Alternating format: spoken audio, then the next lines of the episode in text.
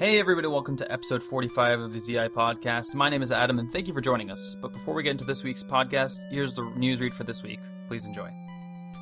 Gamers, companies, and everyone online took a moment this week to thank and honor the memory of Satoru Iwata, who fell victim to a long battle with bile duct infection. Iwata has been undergoing treatment for over a year and was forced to miss E3 last year as a result.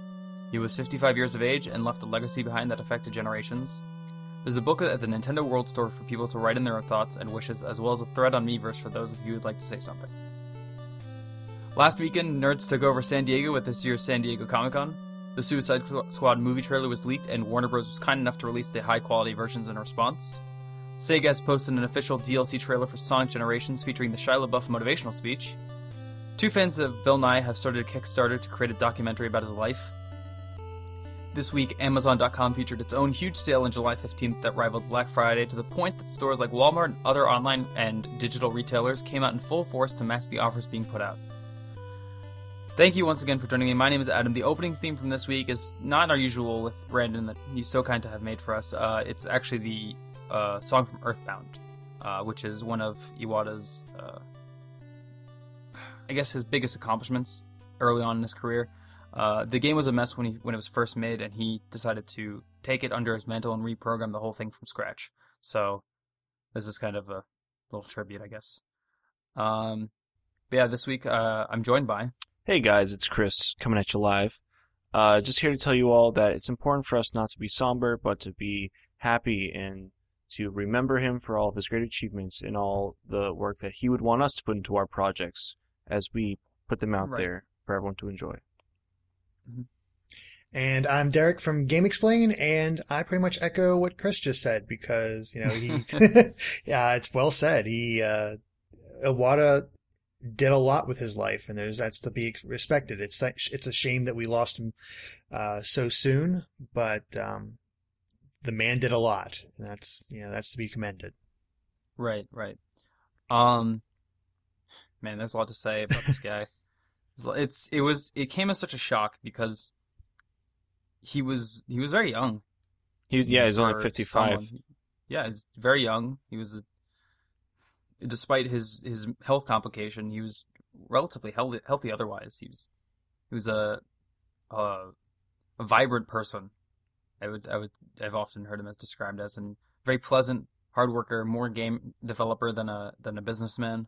No. And it really showed in the way that he uh he ran the company. Yeah, I really, I even feel like it was reflected upon some of the E3 stuff that were shown, like especially like the whole theme of E3. I'm sure he had something to do with like the planning of you know the Nintendo Direct and everything went on.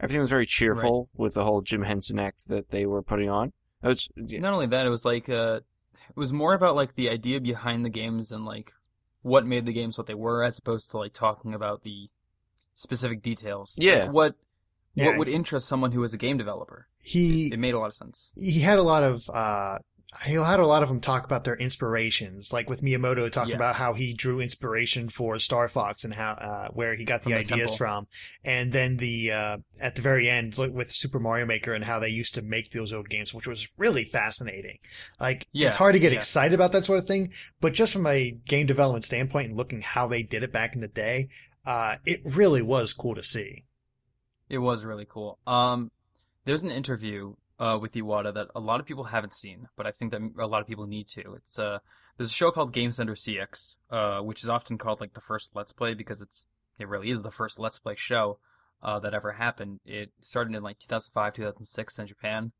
and stars a uh, a, a comedian over there named Arino. Uh, and for one of the episodes, he sat down with Iwata, did a interview. They interviewed each other about like Iwata did, and Iwata asked to start off the episode, and then he in turn did a uh, interview of Iwata, and then they played balloon fight, and it was really interesting because he was talking to Iwata about like you know his goals, his aspirations, uh, his his intentions for the future, and one of the things that Iwata wanted to do before uh, you know he sadly passed away was uh, he wanted to make another game, like he wanted to make more games, and uh, Arino said something that was very it's very sad now, but it was it was the line that basically said, you know, there's so many opportunities to make things now. There's a lot of one man development teams these days. Don't let the opportunity slip through your fingers. Hmm. Um, and uh, I mean, if anything, this the the kind of like the overall theme of this week's episode is pretty much just to if you have a project, if you have an idea, if you have something that you want to make or some story that you want to write or characters that you want to introduce people, don't hesitate to do so. You don't have to like throw them out there, you know, completely undone, but you know, don't don't hesitate to say, "Oh, tomorrow I'll write that first chapter or tomorrow I'll I'll fix this." Do it today. Yeah, Get that get it under your belt today because what I you do today there's- kind of affects what happens tomorrow. right. mm-hmm. And I think that uh, Iwata really showed that you know, even if you think you can't do something, you probably can. You you you you you will surprise yourself. If one man can program an entire game, if one man can take uh, an entire region in Pokemon and and shrink it down to the size that you can put in another game. Uh, what I'm speaking of, of course, is the uh, HeartGold and SoulSilver remake. Definitely. Where, uh, Uh, Iwata as actually no, it was, puts it was actually the original. Was that the original? Yeah, it was the original. Uh, because Oh, okay. Game Freak was so new to game development, he was able to take their source code for all they had for Johto and compress it enough that they were able to squeeze in all of Kanto as well. Uh, he did that all by himself, and he, he, from all accounts, he was a genius programmer because he was able to, uh, take all the, basically all the combat data from original, the original Pokemon and put it into Pokemon Stadium by himself. Uh, yeah, that was the other thing, kind of- without any reference material. yeah. Yeah, he he's uh a lot of people are there's a lot of pictures of like him with like different characters and like you know like a lot of them calling him like father or like creator. Um, but I think the series that Iwata had the biggest impact on, and I really do thank him for, is Pokemon, Kirby, and um, Earthbound, Definitely. and uh, that's really where he kind of defined my childhood. I I think I, I know he didn't really affect the Zelda series, um, but I did see a photo of uh, he was an executive producer on several games. Yeah. but that doesn't really tell you what he did. yeah. I mean, but I, I saw I did see a piece of fan art uh, with the Happy Mask salesman holding an Iwata mask, and I think that kind of touched me a little. I'm just like, oh yeah, the fan art pouring out has just been like it's it's it's been overwhelming. it's been um, it's so amazing. I, I just yeah, I can't believe it's it's been all types of emotions. a lot of it is really been kind of amazing. A lot of it is pretty bland, but there's some stuff. There's some pieces out there that I, I've seen that really uh, moved me to some degree. The It- ones that I've enjoyed the most are uh, the ones that um, show real fact about his life. It's not just the character's mourning or anything like that. It's this Right. is what he did with his life, and that's how I've learned a lot of these facts. I like I didn't know many of these things until all these outpourings and people uh, It- sh- sharing just things about him and all those great quotes from him. Uh, right, You know. like the uh, the I I'm a I at my heart I'm a gamer. It's Yeah, like yeah, on my business card, I'm a president. Uh, in my mind, I'm a developer, but in my heart, I'm a gamer. It's funny because like I think uh we're given sort of sort of a rare opportunity with what we do with this I guess analysis and reporting on these companies all the time that we kind of get to know these people a little bit more. And it's it's funny because only now do a lot of people seem to have recognized Iwata for what he was truly. Like a lot of people knew him but most people didn't know his name. Uh they just knew him as the guy from Nintendo Directs. Most people didn't even know what games he had involvement in.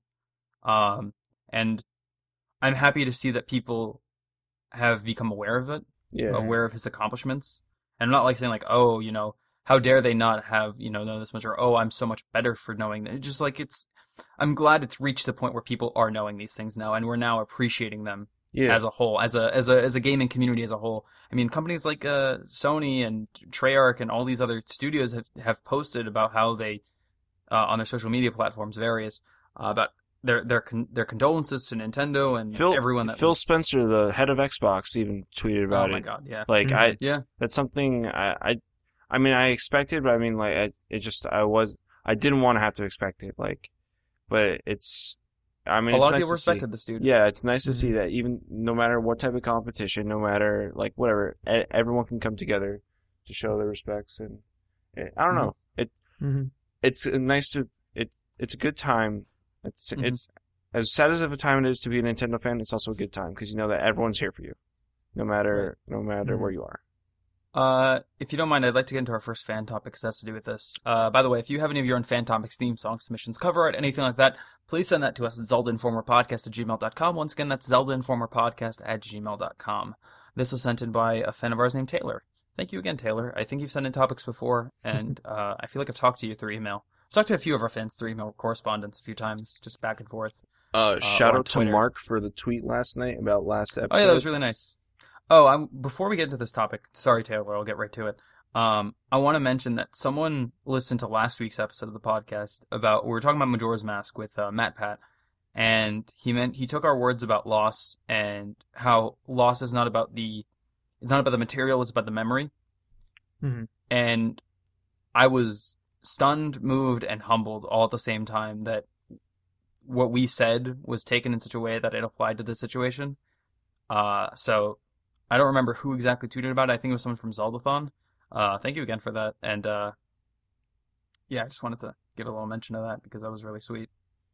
Hmm. Uh, it almost, I think it made me cry. I'm not sure at this point. A lot of tears happened the past yeah. couple days. Hard to keep Yeah. track of them all. Yeah, which one? Which things did I cry at? Almost all of them. Cool. Um, all right. So Taylor asks, "Hey guys, with the tragic passing of Satoru Iwata recently, I'm sure we all have memories of him, both good and bad. So I was wondering, what each of your favorite memories of him are, and which of the games he worked on is your favorite. Personally, mine would be the second gen Pokemon games because if not for him, you would never get to go back to Kanto in them. And it was some of the best. It was that was some of the best parts of my childhood in gaming. Also, keep up the great work of the podcast. Been listening every week since it started, and I've always been thoroughly entertained. Thanks, Taylor. Thank you, Taylor. Um, favorite games or best memories of him? It's hard to say. There's a lot of good things about him that I liked. Uh, I I, I, I highly recommend that episode where he was interviewed uh, on Game Center. Very Mhm. touching interview, very sweet. Uh, you can tell they genuinely just enjoyed talking to each other, and it was hell. Just go back and watch any of this the Iwata Asks series or read any of those articles. They're all great. They're all really good. He's he he has such a knack for getting to talk to people and getting to getting to know them very very easily. Uh, it's very admirable.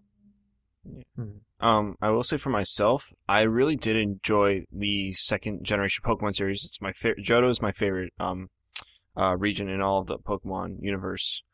Um, and I kind of I've recently started playing Earthbound, so it's it's been an experience. I'll say that much because I'm not finished with it yet. Um, Right. as far as like, What is like the first thing you noticed about Earthbound? Just to ask. uh, I Like, like the, the first thing that struck you. just I I just like the the they trust you as a player to choose your own uh things at the very beginning. You said like, what are some Right. cool stuff? Oh, it's just it's just so funny to think like, okay, they now do I take this as a joke or do I take this seriously? Yeah. And so I had I made the perfect little mix of both in between. Um, and just following tho- these characters and these things like throughout the entire game, I'm just like, why did I choose these? Like, I don't know. It's just great. Um, Earthbound, uh, it was recommended to me by a few friends, uh, cause who were all playing at the same time. It's like, alright, I'll pick it up, you know, I'll see how it goes. Uh, I, I am enjoying it. I haven't played it in like maybe a week, so uh, I have to get back on it. Cause I've been playing some other stuff. Uh, but I, I'm enjoying it and I do plan on finishing it very soon. Uh, however, my, one of my favorite Iwata memories is a rather recent one. Uh, I think within like the last year, year and a half. It was when they were introducing the Mii Fighter to Smash Bros. Wii U, and Oh, you yeah, see was- Iwata versus Reggie. I thought that was the, the coolest thing uh, Iwata could have ever like been a part of. The by far one of the coolest things I've ever seen him do. Even though he, I know he didn't do the moves and stuff like that. It's just Well, he did the he did like the face like Yeah. the the hands pose to like in his suit, in his business attire, like he's a genius. He's he's the coo- he, that made him the coolest CEO, president. That made him everything. He's coolest double CEO. yeah. Oh my yeah. god. I- no, that was that was a great moment. I think everybody just sort of got hyped for it. And it was just a great way to just get people into it because not only were they having fun with the robot chicken stuff, but they were having fun with their just themselves as well. The robot chicken stuff was N- phenomenal. Nintendo. I mean, a, a lot of people they give them.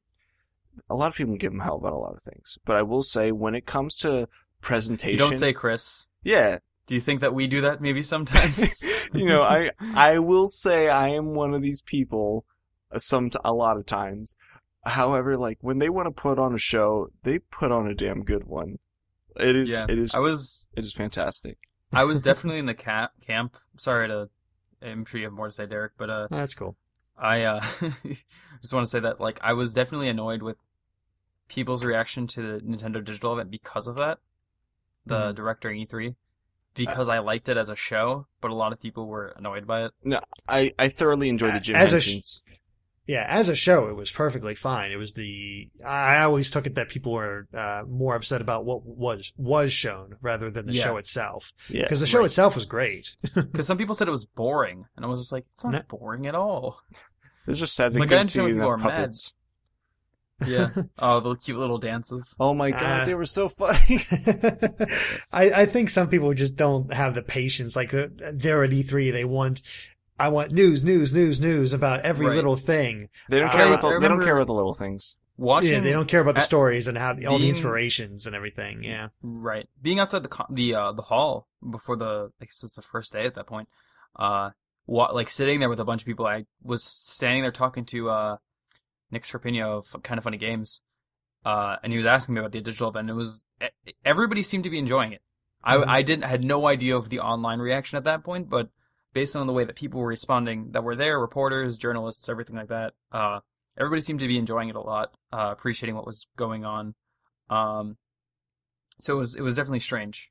Hmm. Uh, I don't It- even know where I was going with that. well, it's more that it was just, it's a sense of fun. They were able to Yeah. convey a sense of fun, even though their actual lineup of games was admittedly weak in comparison to previous years. It was questionable at the very least. Yeah, uh, very It- odd choices. Some of them required you to actually be there to play them before you understood how good they were. Uh, Mhm. Derrick, were you at E3? Yes. Yeah, of course. Oh yeah, you guys Yeah. met there. All right, so like in comparison to what? That's how this happened. Right, right, right, right. I, I'm an idiot. Um, excuse me. Uh, in comparison to what uh some of the other guys at ZI, um, so that's Jake, Caleb, and I, compared to what Adam saw, we had two totally different opinions. Oh, it was it was like It made for a you listen wonderful back episode. to the Really? yeah. If you listen back to the episode where we, uh, we it was we recorded it Thursday night in the hotel room Mhm. after E3 had just ended, and they recorded their segment that's at the same time, and we both had our reactions, and ours was very positive, uplifting. We were very excited, it's and theirs was just the it's not they were that, mad. it's not that we were uber mad or anything about it. It I mean, was you were the most positive, I think. I mean- of all of them. What, what games were you guys talking about? In ge- just all of them in general, or We spent most of our time talking about uh, uh, Triforce Heroes. They spent most of the time discussing the entire show because Okay. we we talk more about the hands-on experiences that we had, and they talk more about like seeing things from online. Yeah, Mhm. we we Okay. we, we, we went like idea. through like like from beginning to end all the, the Nintendo event, and then right after that we we discussed some of the things that we we saw during the E3. Um, Like the PC Gamer Show and the, the Bethesda conference. the PC Gamer that. show was like ugh, Mm. I don't want to talk about that. Like I I, I wasn't paying. I had it next to me playing my PC while I was playing Smash Bros with my friend. I was like, I, I'm just gonna listen to this. I don't even want to take notes on this. I had like five pages of everything else. I was like, all right, this is enough. I, I want to ask Derrick, uh, bef- after you get to, I guess, your thought on this, um, I want to ask, you know, your thoughts on some of the things that happened during E3 in Uh, general. oh, Like, There were sure. some, like, specific events that happened. Uh, but yeah. Yeah. Uh, did you have anything else you wanted to add? Uh, I guess going back to the actual topic that Taylor brought up. Yes, yeah, that's what I meant. uh, uh, Iwata himself, like, it's honestly like probably one of my favorite things, and it's something I just recently saw was when Andre created his uh, GameXplain's tribute to Iwata. He had a nice little section at the bottom at the end there that I've never seen before, uh, where it was they were talking about Smash. I believe it was Melee or the original or something like that.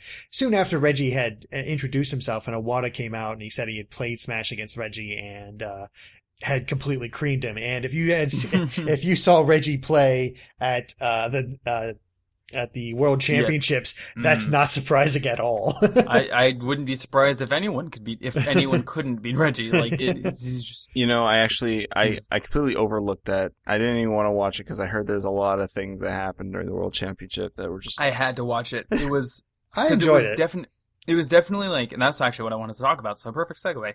Uh, Uh, I thought it was something that we needed to definitely compare to the Smash Bros. tournament of last year mhm. to see because they they seem to be wanting to do this as a yearly thing, something along these lines But of the like Smash some kind Bros. of tournament or event. Um, the Smash Bros. tournament was held was done well, It was an I but not good. I don't know. I mean, the commentary there was a lot of better. moments. It was, but it was pretty good. Commentary was okay. They had some good commentators. They had the guys that were Smash Bros. commentators. They had D1. They had uh, uh, Prog. They had uh, Scar. yeah, And they're and they're are- great commentators, but my problem with that was they're not used to items. Like they, Nintendo insists on having Right. the items on, and these guys have no idea what they are because they're just not used to commentating commentating about them. They're not used to like getting into that rhythm of talking about them. There's some brawl people they could have gotten, but they didn't. hmm Or brawl commentators that would have been a little bit better handled for this sort of thing. hmm I- um, you really But got to give these guys the game for a week or two and just have them figure it all out before they go on stage and like kind of do this for the first time. They did have some time before with it before. I think there was actually a video uh, that Milk Tea did about the. Uh, she's a one of the uh, competitors last year. Yeah. In the uh, she did a whole behind the scenes thing about like how that worked. I didn't, I don't remember most of it, so I'll link it down below if you want to watch it and see what actually happened, like how they were treated, how much time they got with the games, etc. Uh, but just there were a lot of things on without the game itself. There were a lot of things outside of that that weren't handled well. There were a lot of moments where people on stage seemed very confused as to what was going on. hmm Uh, Geoff Keighley was just he. There was this mysterious booth that he was constantly talking to, which you know usually happens. But he he was like, "Guys, I need an answer now," and they're they're taking their sweet time to tell him who won or who the crowd liked the most because they had these little panel things. They're, as, they're like, little voting. signs. Yeah. Yeah. Yeah, votes which I kind stuff. of, which is, would have been a decent thing, but they could have just done this through like some sort of app or something, or some sort of like, uh, Some sort if of- they had, Not They some sort of had- cheer system. But but here's the thing: is that it, it's much this. more impressive visually to have those posters up. well, you know, the, here's the thing: is the the involved. posters themselves, and you could have done like this. They they could have had a system set up that, like, had like not like buttons or numbers on the posters themselves, so people under like so there was like an easy way for it to track what was being shown. That seems more complicated to me as far as their end. I mean, yeah, it's there's still the complication of trying to actually calculate all that stuff. Right but it's also but like having a button that goes to the thing. having thousands of people. Yeah, but Yeah. having like thousands of people Not like to hold mention- up like you only use this thing once. yeah, So- exactly. they could have they could have they could have used it for other things in the future. It was just it was just like there are better ways they could have handled this. I'm not saying that this is the worst way, but it was definitely not a great idea. I mean, think about it. Free posters when you leave. That's pretty No, great. they took no, they took them back. They yeah, took them. you don't get the booklet. Yeah, they, they- they give you a Oh. booklet. I, I actually got a funny. they I actually got a funny story about that. Uh, Oh, okay. So one Go of the it. one of the things is, is if you left there, you had to give that poster back. Uh, they were claiming all of them. You could not keep them for yourself. That whole flip book of all the different characters, and uh, we went. Of course, they had that uh, roundtable just uh, thing going on later. Where Did you go to that? Yes. Uh, Oh. where they actually is where they revealed Pac-Man for the first time. And one of the people there, the person that, um, asked, did the stupid question, uh, to Sakurai saying, Hey, if I play you in a match and beat you, could I be part of the development team and try to, or try to help with the balancing and whatnot? And, uh, Sakurai responded to him, have you ever de- developed a game? No, no. Essentially, he's like, no, you can't do it. And he had actually held up his uh, poster from that event uh, in it is a way to try to get Oh, called no. on, and they took it from him as he was leaving the leaving the round table. Oh no, he almost got away with one. Yep. Ah, Uh, what a but, but so it, it it felt like karmic justice in that case because he was just being an idiot. yeah, he definitely was. Uh, man, but the I, I, I, I will say that uh, going back on topic is uh, the world championship I think was much better ha- uh, handled than the was it Smash handled Bros. well though? Yeah. No, You don't think so? I think I don't. it was not perfect, but it felt better. it was better than last year. Yes, and they, That's they'll, true. they'll improve upon it as as they go on. Right. But I thought they, were, I thought the the speed running and trying to get to certain, like it was funny. The classic games that they showed off in the the losers bracket was actually a bit more entertaining to watch than the. it was funny because there was bracket someone who was clearly better than everyone else. I think we just should have kept time. Nintendo World Championship back in like the the 20th century where it belongs. I'm not sure we needed it cut. We needed this as a comeback in 2015.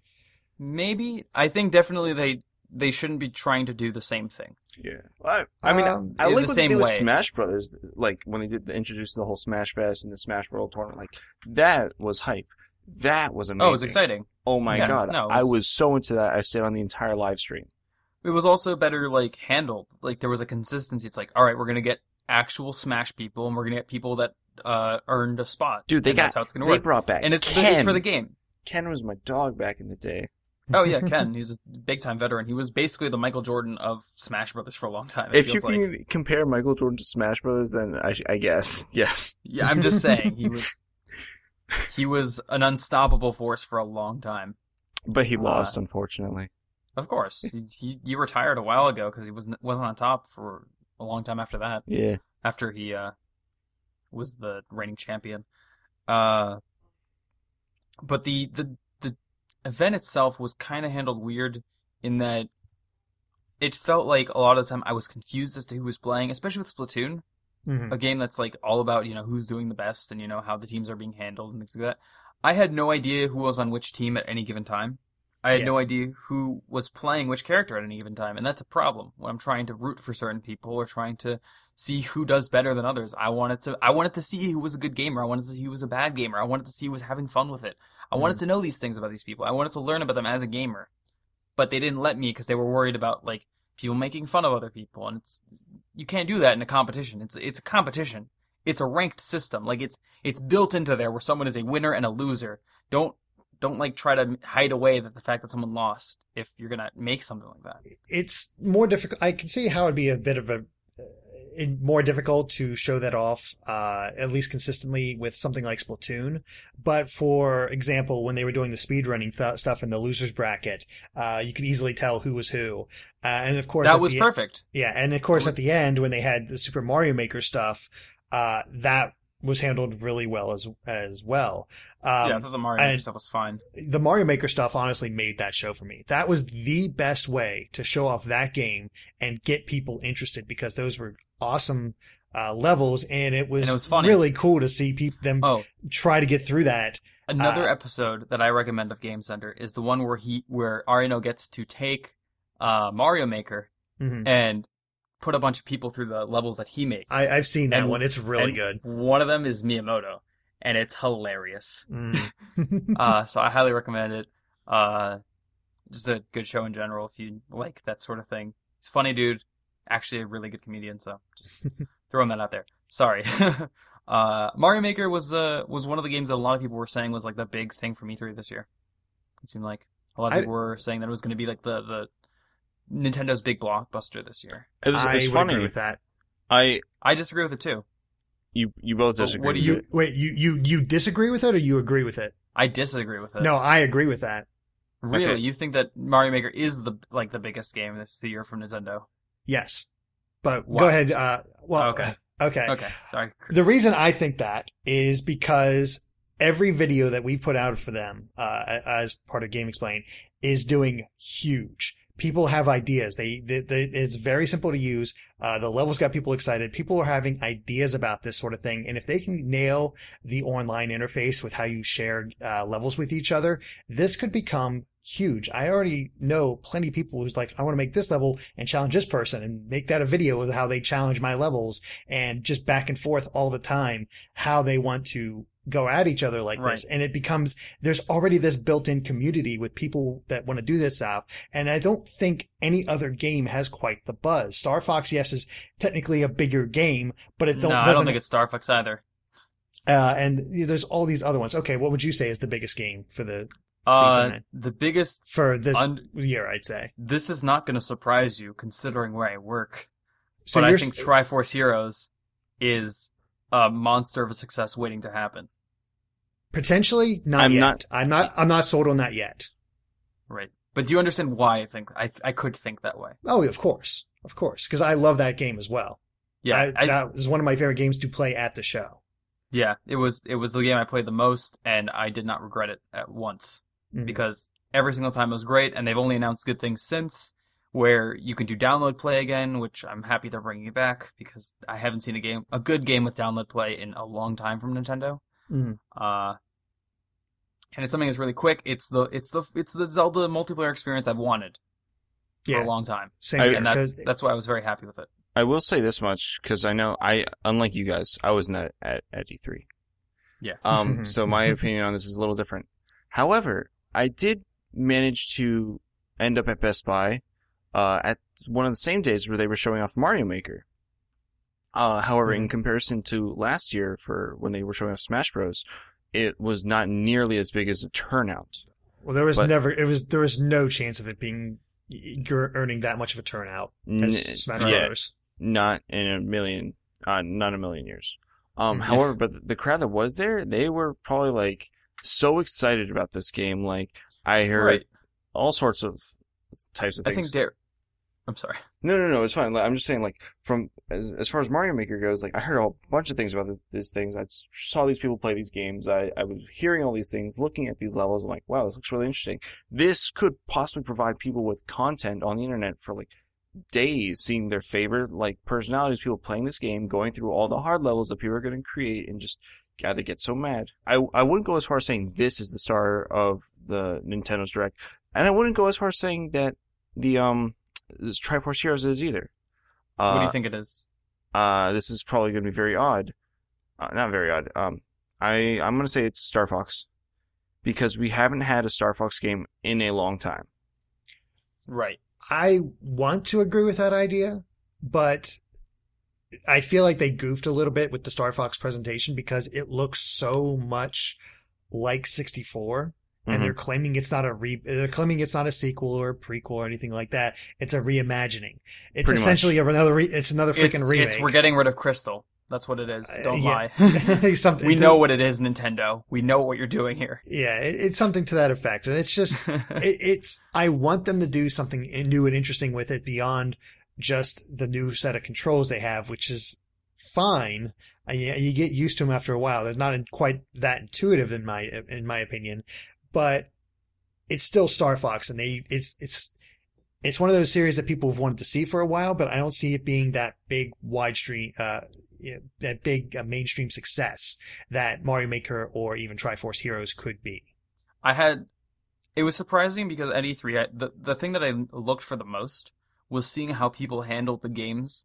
Because for me, a lot of them were very easy, but a lot of people at E3, and these are people that are like dedicated to the video game industry, a lot, like, a good you'll number of find them. no, you'll find very quickly that people that go to E3 are, v- are terrible at video games. Oh yeah, no, a lot of them are. It, which is surprising because I'm terrible at video games, and even I could like. I remember I, I mentioned this before, but I remember one of the uh, the girls that was working one of the booths was saying, "I'm running like the Mario booth, and you don't think that I would have to explain to people how to play Mario, but I've had to tell people how to press jump."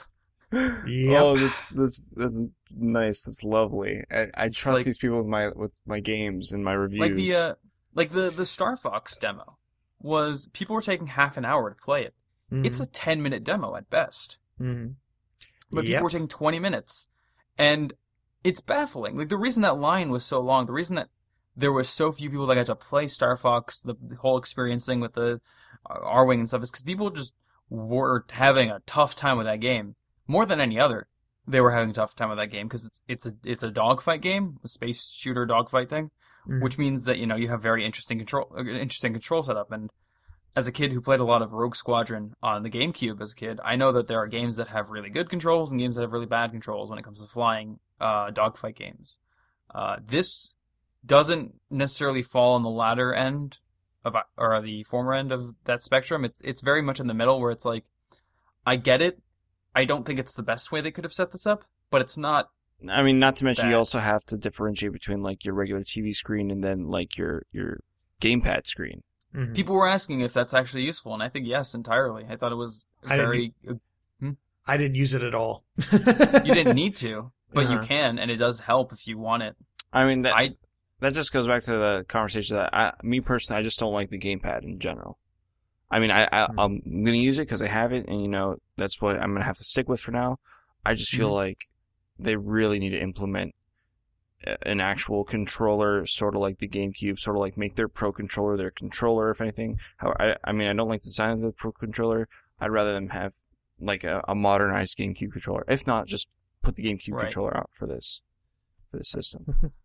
I mean, well, we've been talking a lot about uh, the Nintendo Direct. Talk a lot about these games, about Star Fox being this like we haven't seen a Star Fox game in a while. You know, we talked about Iwata for a little bit. Uh, one of the things I want to talk about this week uh, was what do you think makes for a gaming legacy? What do you think makes Iwata's legacy what it is? What do you think makes Star Fox what it is? What do you think makes Zelda like this sort of this legacy in its own right? Either as a creator or as a game, what to you really defines that? Um, That's quite the question. Yeah, it is I mean- quite the question. for Zelda in particular, it's it's sort of like generational. I don't think that originally they when they thought about the game that they knew it was going to be this huge success. Like many things, when people make and they become, you know, six, like commercial successes. I don't think they really thought about Zelda and how how long it would last.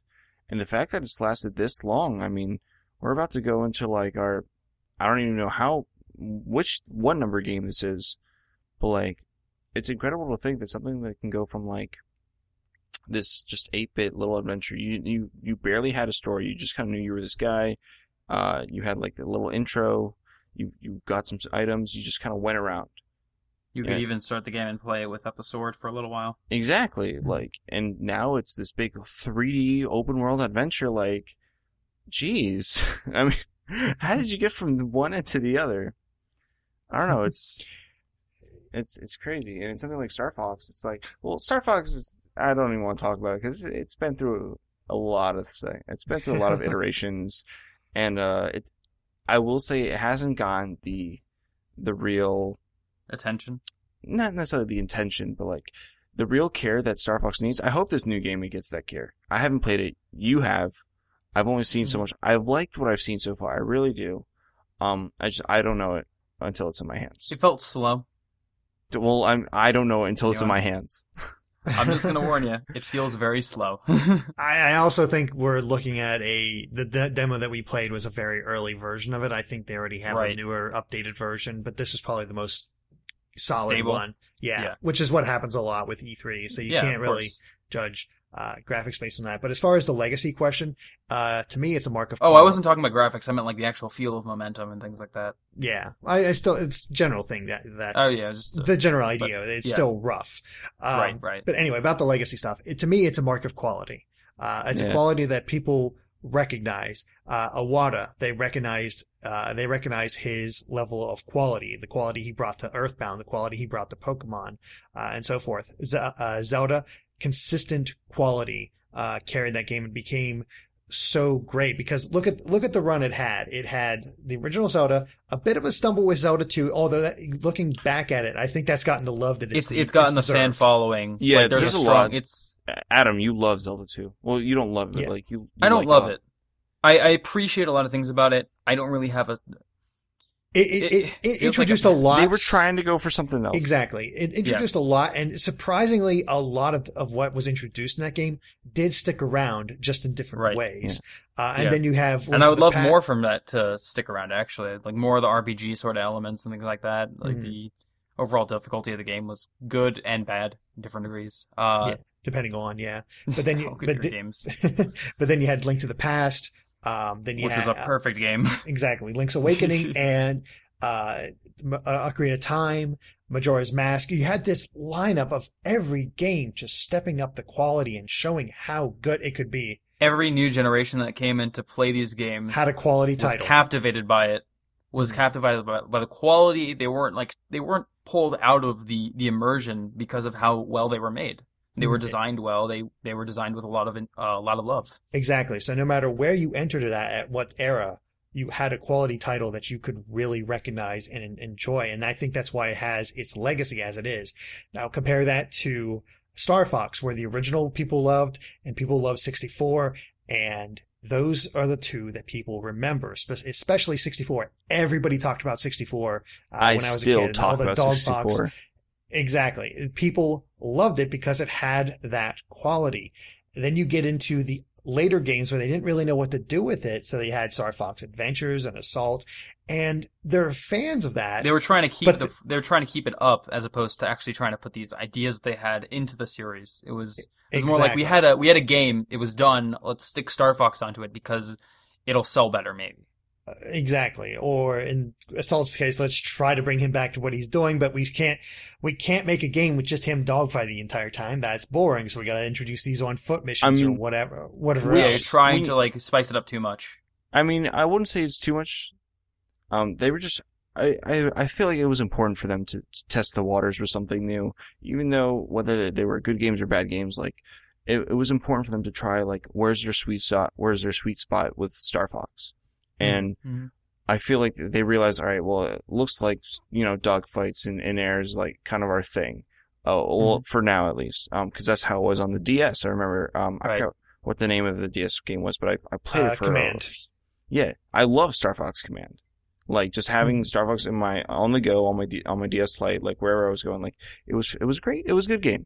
I know a lot of there's a lot of people I think that don't aren't really big fans of it, but I mean in comparison to like some of the other stuff that we got, But it didn't have the the sort of legacy that these other games had. No. like Metroid. And that- Metroid suffers a similar fate, where it had uh, Super Metroid and the original, and then it had uh, the Metroid Prime series. But other than that, almost every other game has this really mixed to hated sort of reaction from the fan base. I would argue that one. Um, yes, the original Metroid, but people I've I've seen The universally well, agree that a lot of people yeah, liked. F- Fusion, Zero Mission are also great games. Uh, Metroid Prime Two, of course, is back and forth. The only game in the Metroid series I feel has outright hate towards it is, of course, Other M? Other M. Yeah. and and I think that's what The I pro- think the legacy of getting back to that is if there's that one title that if they just futzing around trying to figure out what to do with it and they're not consist- consistently getting that quality, that's where it loses its legacy, and that's why Star Fox is just not as big as Zelda Right. or Mario, and the same I- with I Metroid. say As that- much as I love Metroid, but yeah. Metroid I wanna say had Me- a- Metroid and, and Star Fox are on different levels though, because Metroid it, it had I want to say five games that were up to par, and then with their Mhm. latest one, they they were like, all right, let's destroyed everything. It was, it was actually yeah, like, amazing now how much they crushed their own.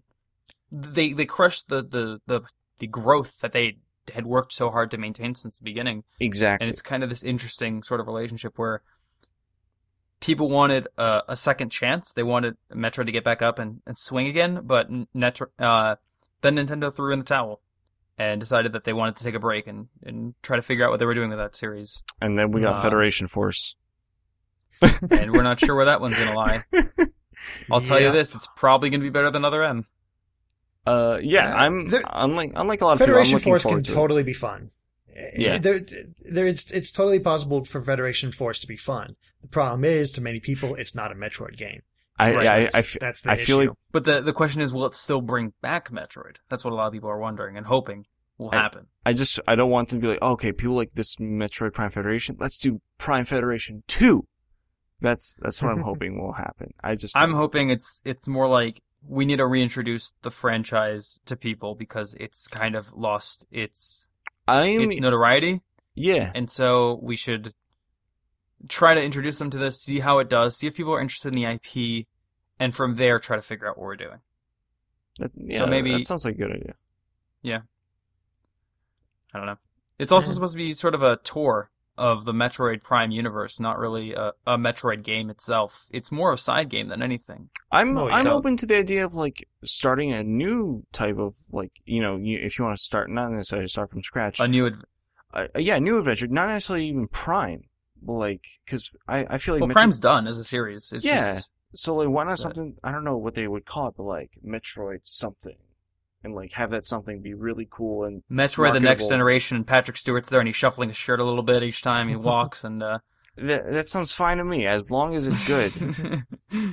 I, I just want to see some Metroid game pick up after Fusion because they had this cool send off at the end of Fusion where you didn't know what was going to happen next, and they could c- c- continue the Metroid uh, name because Samus was part Metroid at that point, and I was really curious what they were going to do with it, and they haven't done anything since, and that's what's driving me the most nuts. they Because have all these have- like loose ends. uh, not even loose ends, but there's still all this potential they have, They have these Right. and they've arcs. not it's done like, anything with it. Yeah, right, right. it's the that would I think that would be the an, an ultimate fan service that Nintendo could provide us. We should totally Mhm. start a petition for that. Because petitions always work. Yeah, like the, I mean, the they- eight thousand. Okay, can we talk about this really quick? I'm a little bit mad. Okay. And uh, Go ahead. Uh, some people might not like this. I'm mad about the petitions to make Iwata an amiibo. I mean, that I'm.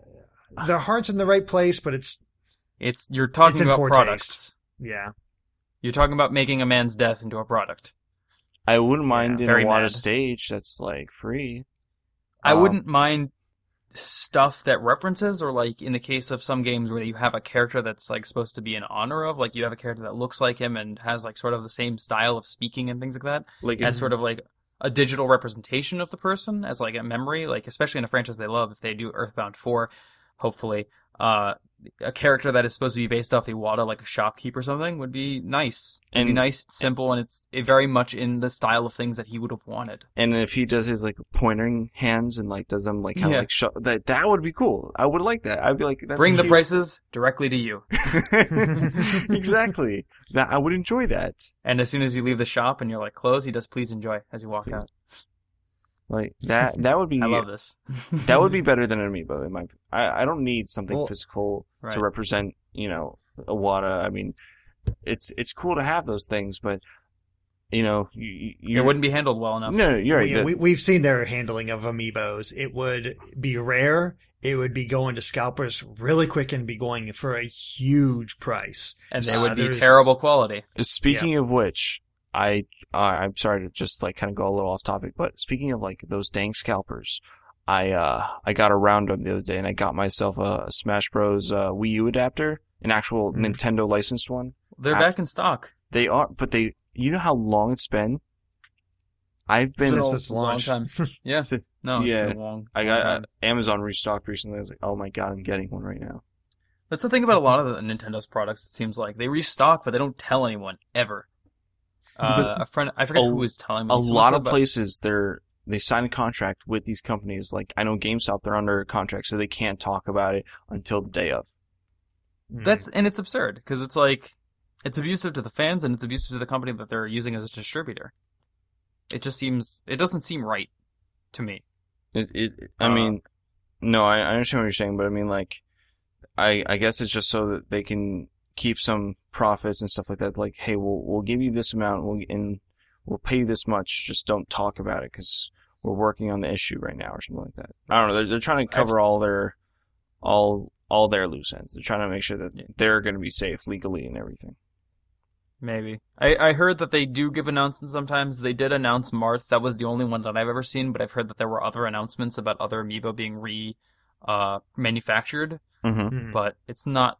the other the other one I think was the villager one because they did a re re they did an update of Hmm. the uh the design. Oh yeah, did they Uh, change his eyes or something? Yeah, they made them smaller and they they fixed the placement of them. It looks a lot better. I, I, I don't know. I like the other ones. It was, he made it more. I didn't say the eerie. other one was bad; it just looked better. It just, it just made it more eerie to look at. he looks so happy on the outside, but inside lies a cold, heartless monster that will drop trees on his foes. Terrible thing to do. I was at I was at a con recently and I saw someone who did, had like a bunch of buttons on sale, and uh, all the art that they had of um Villager, he had like splattered blood all over his face. Oh my god, yeah. I I was like, this is terrible. this is great. Almost. Speaking of terrible things, uh, we have another fan topic that I'd like to get to. oh, uh, it's, this it's is- a terrible one. Uh, Okay. it's it's a little terrible because it makes me mad. If you have terrible fan topics, please feel free to send them to Zelda Informer at Zelda. Adam, what is it? Zelda Informer Podcast at gmail.com. That's Zelda Informer Podcast at gmail.com. Thank you, Chris. You're very Okay. welcome. Send more This is- terrible ones, apparently. Yeah, send us your terrible, terrible topics so we can be sad, but you can laugh at our misery. Yeah. Um, also send us your fan fiction because you've started doing that. uh, yeah, uh, Derrick, it's- did you hear we uh last week we had to read a fan fiction at the end of the episode? Oh, fun. yeah. They, Yeah, because we uh we've been like we were like saying like oh yeah send it to us we'll totally read it, and then someone called us out on our bluff and we're like, oh well, time Yeah, to you asked. You asked for it. yeah, they I ma- guess so. They made me a drug addict, and it was wonderful. You looked into the.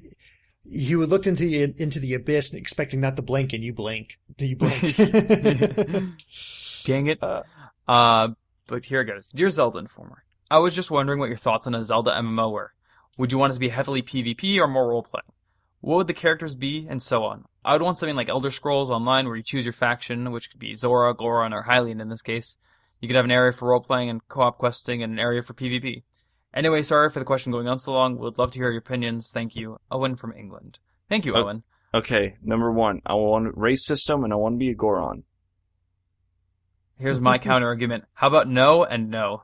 How about no system, no game? That's it. We just don't do it. No, M. Oh, right. I don't think a Zelda MMO would work at all because we. But anyway, I don't. let's. I don't let's, like the thought inter- about. I don't like the thought about doing like PvP or more quest oriented because Adam, you and I know this from Star Wars: The Old Republic. They just Mhm. took out a bunch of the stuff. Doesn't that- work. Oh my god! Yeah, it, You it can't doesn't- have a chosen one character in an MMO setting. Doesn't work. Yeah, I mean, Adam and I have this conversation frequently about MMOs and how they're less immersive, and it's just because of the fact they're MMOs, and that would require a ton. They're more immersive in a different sense that most games aren't. They go Mm. against traditional sort of ideas. They're immersion. less, but they are less immersive. Well, at least to you explain, like it, your choices that you make in these games, they don't affect the world around you. Now it's because everyone's in the same world around you, so that means everyone has to be on the same level and the same page. Someone as is you. always going to be level one, Yeah, Mhm. and so the game always has to be ready to deal with someone at level one. exactly. I Um, don't. I don't play MMOs too often. Um, I just I like to go to a lot of different games that I can't really dedicate to one for a long amount of time. Um, but a Zelda MMO to me just would not work. Uh, it uh, this. It, yes, it's a cool setting, but they're always smaller settings. Uh, yes, you have a lot of races, but what do those races really do outside of a few characters? Even then, it all That's- comes down to Link. Link is and such, those races are so like they're so like limited to where they can go. Mhm. I, I mean, I wish I could be a Goron. and I wish I could get the Triforce. I mean, that's just my fantasy. That's what I want to. Right. I want. I want to be a Goron. I, f- I, I just if I could be you a Goron. get that in Majora's Mask. yeah, well, I mean, Yeah. no, I mean, but if I- everybody's running around with a Master Sword and a piece of the Triforce, how special is that tri- that Master Sword or piece of Triforce? yeah, that's like weird. Zelda thrives on a chosen one type story every time. Uh, you know, the, A lot of people the- call it the Power Trip, but I, I disagree with that title. But it does make sense in this context. In in the great Yeah. words of Spider-Man, everybody gets one. oh yeah, yeah, it, it's it's a neat idea, and you Mhm. could probably make it work, but as a setting, it just it just doesn't. Okay, so Uh, I because I I, I want to fulfill our, our our audience's question, our our Owen's Yeah. question. So let's Okay. say, but let's finish tearing apart the idea of a Zelda MMO first. 'cause No. I still have some more things to say. N- no, I come on. I just I have it- one thing left to say. Okay, fine. All But then I, I have a thing. Well, actually, two things. But this, well, the second one more has to do with the idea if there was. Uh, but the first one has to be is uh, a well, lot that's of what things reminds me about of how MMOs like have to do it- with. Oh, I'm sorry. I just want to say, like, in it, I just want to say, like, in a perfect Zelda MMO, it- it's perfect. I, Okay, yeah, but we'll, we'll talk about it. Yeah. We'll talk about that in a second.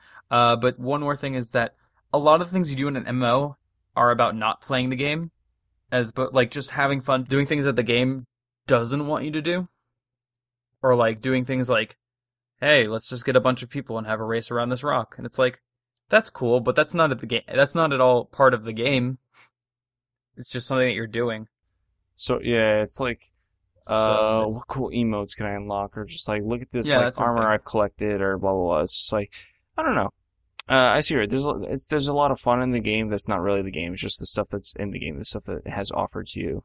Right. Like what what items you can have and all this type of all the type of MMO things that are But just in the perfect Zelda MMO, the What- yeah, last boss is a an army of Cucco. that's what you want. That's what you That want. is the last raid boss. You The- get 40 of your like your troops and there's like 40 Cucco and you fight all them and then a giant one appears and that's the last boss in the game and that's how you beat it. And okay, D- now now Derrick, what's your perfect Zelda MMO adventure like? Like who are you? What do you do? Like, tell me. Cucco also has to be race because I want to place a chicken. Um, okay, so there is a God, uh, there is a way that, to make this work. Um, in, as far as story wise, because I always like to think of a game in terms of story. of course, yeah. um, That, how does it make sense? That should be the first thing that you get Yeah. in mind with. Mhm. The uh, dark timeline that leads to Link to the Past, where you have all the people. It's a, basically a war against Dan- Ganon's dark forces. So you have an MMO. We have part. You're part of Gan. You're either choose, you got your two sides, uh, your Horde and your uh, Alliance, if you're going off WoW terms. You got Ganon's forces as far as the dark, uh, a little bit of a Mad Maxy sort of vibe. yeah, got the dark side for that one, and then you have all the light for- side forces uh, on the others, and it's basically show- showing them trying to seal him away or trying to thrive. Uh, obviously, there's a can- can- uh, canonical ending to that sort of thing, but you can still build off that. Right. World, World of and- Warcraft has a story to it. There's a canonical like motion of these the, the events that happen in the game, but there's spots where players essentially fill in the gap. hmm Uh, or like there was a guy who helped us do this one thing. Guess what? Your player's that guy, Yeah. but so is everyone else. yeah. Uh, so I think that would be the perfect setting for it as far as a time, as a time, a place to put it in the timeline. Uh, because there's just that, all these heroes and all these villains and you can just pick a side and go off that way. Uh, and it's also a play time when Link is not around. So you don't have the shadow of Link just, uh, hovering over the entire game. Okay. He's doing the whole thing. Oh, that I didn't think about that. That's really smart in Right. terms of setting. And then Yeah. characters, races in the game simply would have to be something like Hylian, Zora, Goron, and Chicken. Because there's no chicken race, it's not a perfect game. It's not a perfect game. You Sorry. got, you got to have the Mist of Cucco yeah. expansion first. Yeah, yeah. No, uh, Uh, we should also include like uh, Tektites, and uh, you can you can get like occupation. You could be car- part of the mail guild, and uh, you can just Mhm. run mail all over the place. The Mask Clan. The mask. Clan. Yeah, clan. there you go. Yeah, just like their Uh, mages and stuff. As far as uh, as far as enemy races, you got the Moblins, you got the Stalfos, the Lizalfos. Uh, there, there's enough humanoid type enemies that you can do. Uh, each you can use for Dark that. Nuts. exactly Darknuts, and have them run around and sort of be this uh, more elite unit than typical for uh, Oh. Ganondorf, since he is uh, commanding everything. It would be a Mhm. pretty cool like story quest if you can go and fight your shadow self, sort of like how Link fights his shadow self and like yeah, in, in Right. any of the games. That would that would be interesting. Then like you get a cool. You could have like a after- you could have a patron goddess, one of the three that you kind of Mhm. fight for, like strength, wisdom, or courage, and it's like def- like it, it it helps out a certain meter. So, uh, power would be your your health, and then wisdom would be your magic meter, and then uh, courage would be stamina. So Mhm. sim- Oh, simple uh, things like that. I like that. That's interesting. It's just yeah. simple things to like add to the immersion of the world. However, Um, you have a strict skill tree. You can't just go and get everything up. You gotta kind also, of like, you have motion controls Yeah. because nothing in life can be perfect. Um, oh man! Very, very exact motion y- controls. And you You'd have, have- to play on the Wii U. yeah. um, the other cool thing they could do, it'd be really difficult to do, but rather than parties fill, you know, you have parties that fill a role, rather than combat parties where everybody sort of, everybody sort of has their own, yeah, combat roles, but it's also puzzle solving roles, as we saw with, Oh, right, right. uh, uh, Triforce Heroes. Triforce Heroes. You can do that with each race having a different, um, role that they can solve and work together in order to solve puzzles, and that way to really carry on the vibe of Zelda. But you can't do that quest unless you have three or more people in your party. Right, Yeah. that would be your basic like guild party or looking Exactly. sort of thing. It'd be a different Um, type. It'd be a different type of thing. I do like the idea of like you you form a party and then uh, each player is assigned basically like a different role, like uh, the scout, the the the battler, and things like that, or the or the uh, the strategist, and each of them like goes on a different path within the dungeon, and they're all connected, but they're also somewhat locked into their own path. Well, Like, I'm a Goron, I totally be For example, the the main party goes through the, an area, but there's like two, like let's say there's a group of six. So four of them go through this main area, but the two uh, assigned to like the scout roles go on the side, like the upper levels on the sides, and they're supposed to be like rangers and firing from a from a higher location. and then you have people How like would, your you, how would you, how would you funnel them up that way front. though? I'm sorry. Uh, how would you funnel them that way though? Because players, knowing players, they're not going to immediately know to go that way unless they're outright exploring that type of thing. So you either need a way to funnel them, or you have to make it so only certain classes can go that way, and other Right. classes have to go that other way. Yeah, and That's- your other that's what it'd be restriction like, is the chat like is only restricted to typing, and you can't use uh, anything vulgar, Mm-hmm. like in Well, most it's- MMOs.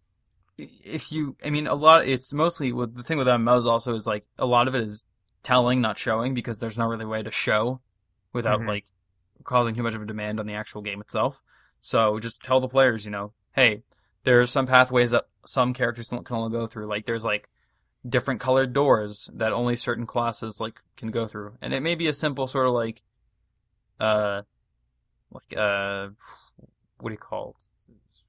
A MacGuffin, where it's Mhm. like, oh, this this only like this works just to like basically make the plot work.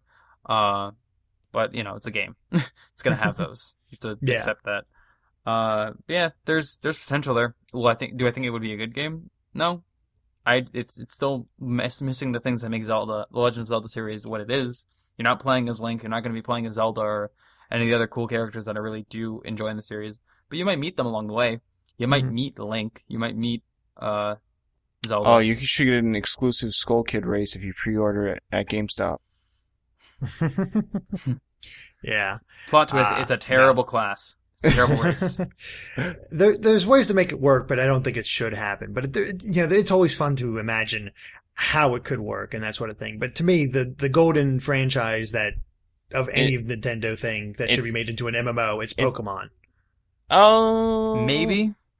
No, po- Maybe. a Pokemon MMO could so work. Well, yeah, Adam. Could, when you think but about it'd be difficult. Adam, when you play Pokemon in general, the world doesn't really change around you at all.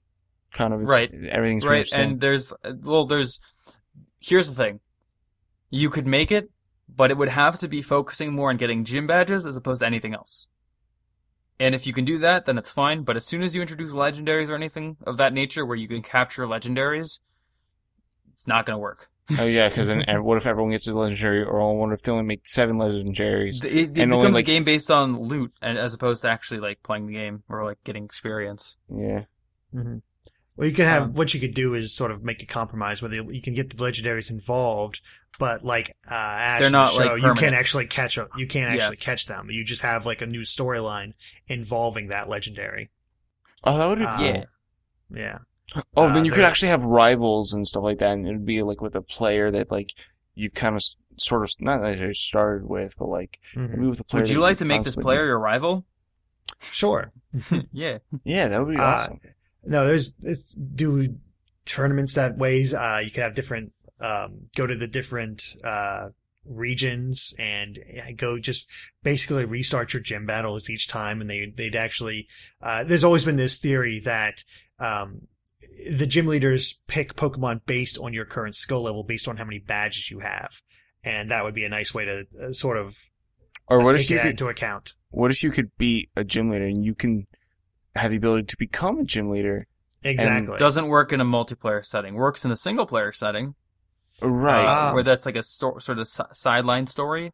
Uh, my uh, th- uh, my way around that is uh, your guild is a gym, Oh, right. That's and that's you have representatives uh, be the gym leader at different times, and that's how you uh, do that. You can have a whole territory devoted to uh, guilds establishing their own gyms, and you can battle each other to see who can control this gym. You could have minor league and major league gyms. Like you introduce like and any any gym that you form is a minor league gym, and they're just considered one of the many minor leagues. So you could be like you could gain a certain number of like like players could collect hundreds of minor league gym badges, but they also have to go and try and get major league gym badges, and then they can play the Mhm. elite four. yeah.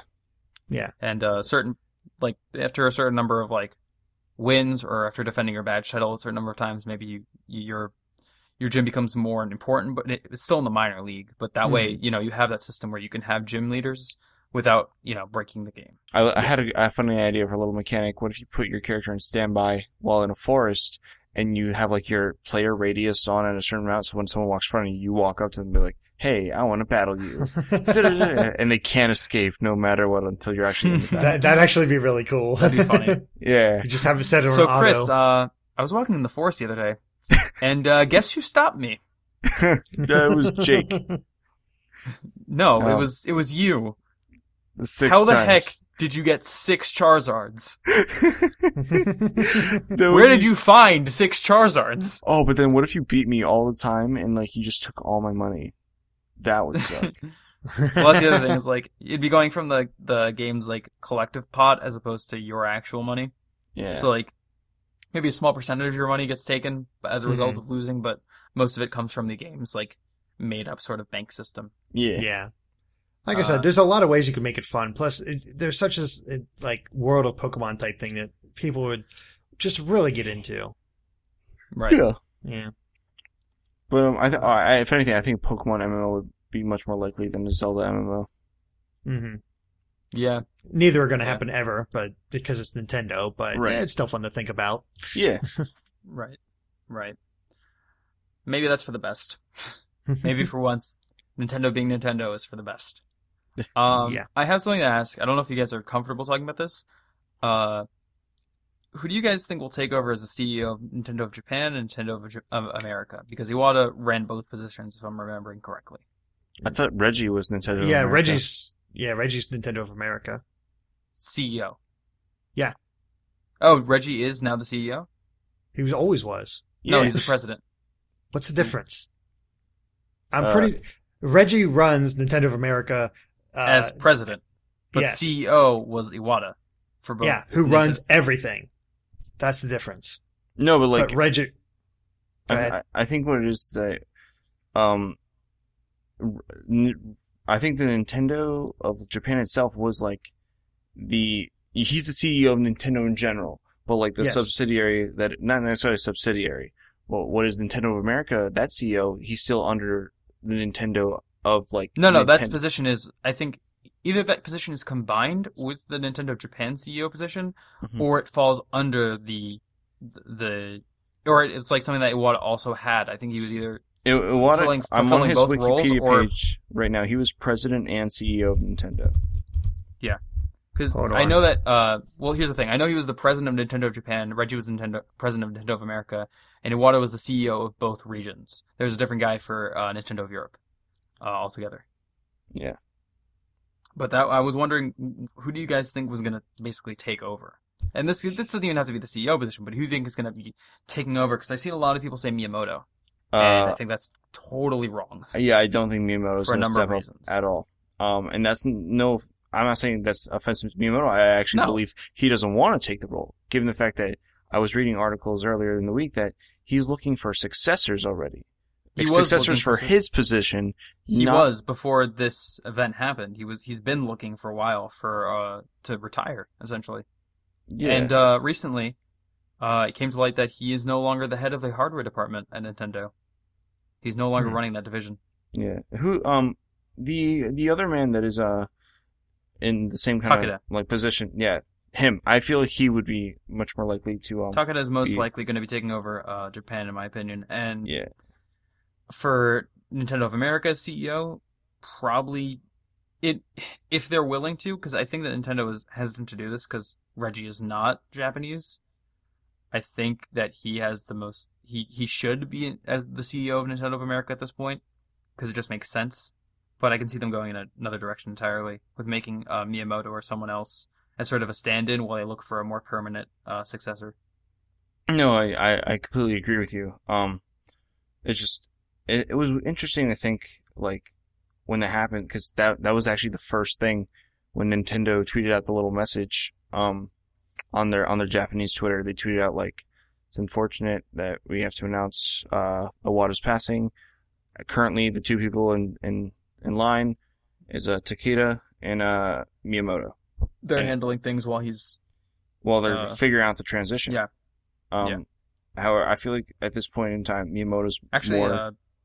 Bill Trinen was going to be taking part in the Evo Smash tournament, oh, uh, but he but- stopped. yeah, but he had to cancel because now they bas- Nintendo basically gathered everyone up and they're having meetings right now with all their worldwide uh, leaders to try and figure out what they're going to be doing. yeah. Um, This is a total surprise. I feel like Miyamoto right now is more concerned about you know development of things at the, at the moment. You know, he's finishing up Star Fox. He's he's, a, God- he's a game developer. He's not a businessman at all. yeah, and I'm sure that's where he wants to keep where he's at. He, I mean, it's not that he doesn't care for the company or something. I mean, he of course knows it's not a position he- for him. yeah, he helped shape the company, but like he wants to be sure that he's handling the company on one end more The things than that the other. made him his the things that defined his legacy for the has have defined his legacy for the company have nothing to do with his business and has more to do with his innovation and his uh, interest in creation as a developer. Yeah.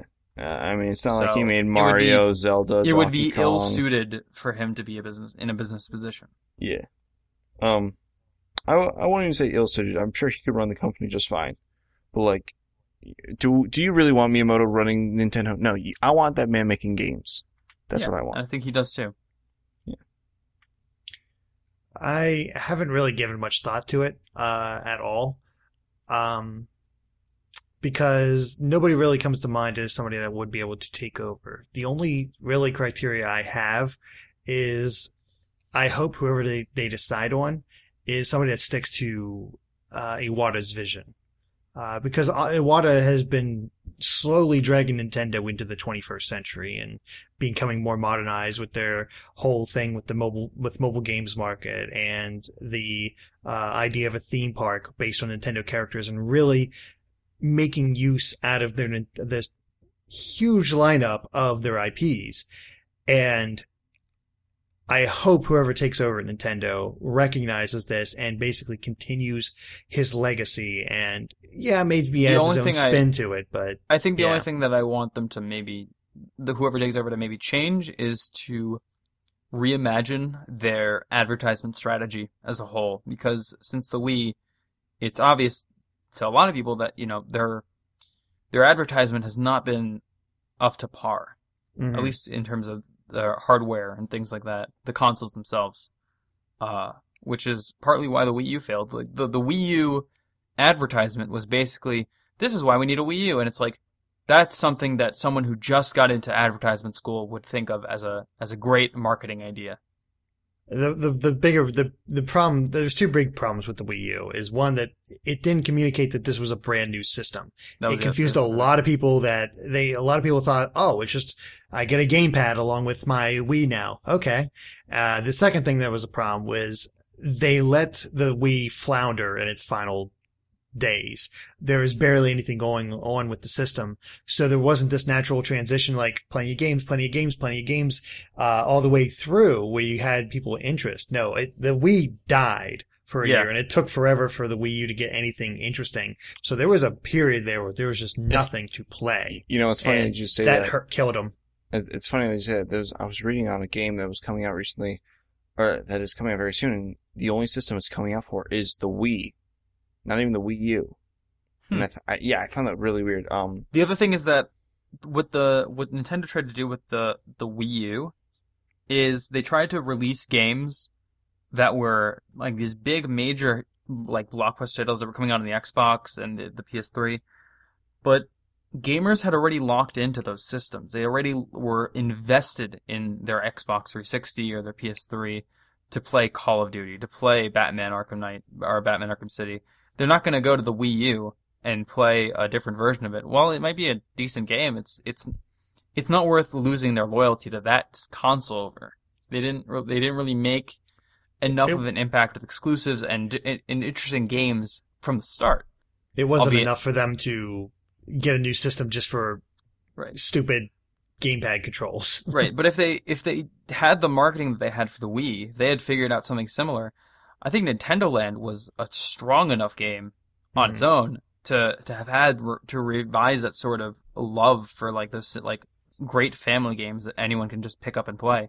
Because I think Nintendo Land is one of the un unrecognized classics of modern Nintendo, Mhm. and I, I I'm saddened that more people don't love it as much as I do. I mean, no, I mean, I- I don't want to speak for everyone. I like it. It's a good game. Uh, Yeah. pick, I can pick it up, put it down. Um, I do the same exact thing. I said this last week with It's more fun than Mario Party. Uh, well, Mario Party it also takes a lot of time, Mhm. and then you gotta do a lot of things. and It's a lot of groaning and uh, when's my turn? But I like, In Nintendo Land, you get in there and you play the game and you're done. That's yeah. it. Oh, I Like- I think I spend the most time in Nintendo Land in the Pikmin level. Like Mhm. that. That is I- my I- absolute favorite one. I wasn't crazy about the Pikmin thing. I was more about Mario Chase and uh, the Oh, I like the Luigi's Mansion type. Luigi's Mansion was great. Yeah, I Perfect like use that. of the gamepad. Yeah, Perfect. that was good. Um, and but I think, uh, they have another one. It's it's the Legend of Zelda one. It's Oh, you the know- the archery one yeah. I mean that one's okay, but it's not. with the It's not slashing and stuff. Uh, that Yeah. felt satisfying. That was the thing. I, I was Mhm. very satisfied when I was swinging my sword in that game. Yeah, I, I guess I'll just stick with the um the um, Luigi's Mansion and Right. the uh the Pikmin are the two I, I enjoyed the most out of that the entire game. Right.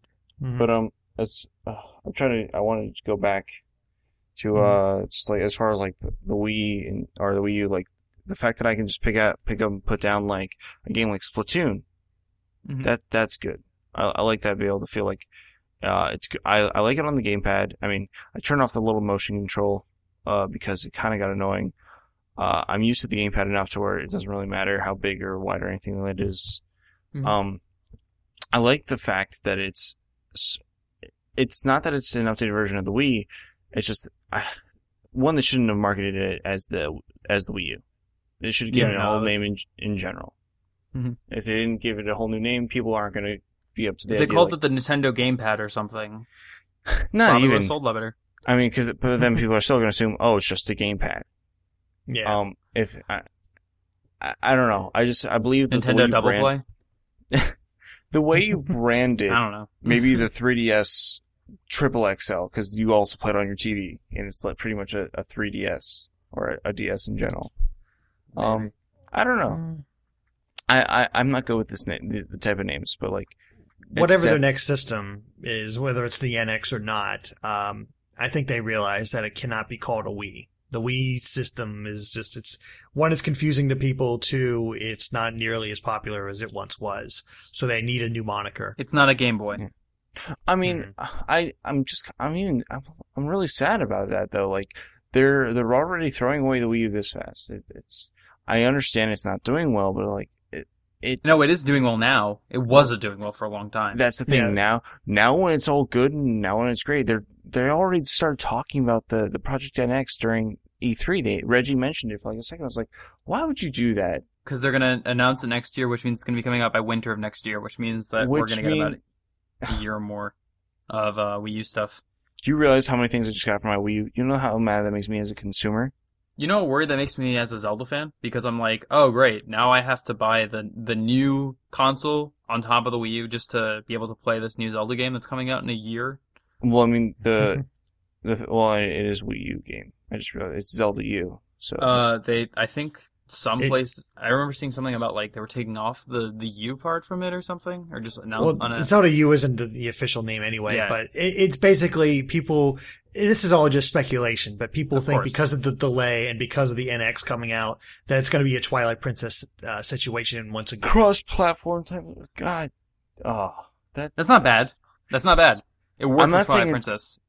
It worked in its favor more than anything because it let you try motion controls, but it didn't lock you into it. It also let you play it if you had a GameCube. I am not a believer of making games on both last gen and new gen because then it locks the game down for let's say the next generation oh, console. Oh, being something that it has less content on it. Not less content, but like the qu- quality of the game is going to be different on the last gen console compared to a next gen console. Of course. and it happens in all cases. That is the worst thing, and- me, I believe. Like, you're not going to push your new console sales like that because people's like, oh, I already have it on this, I already have this console, might as well just get it for this console. It's, so what's the point?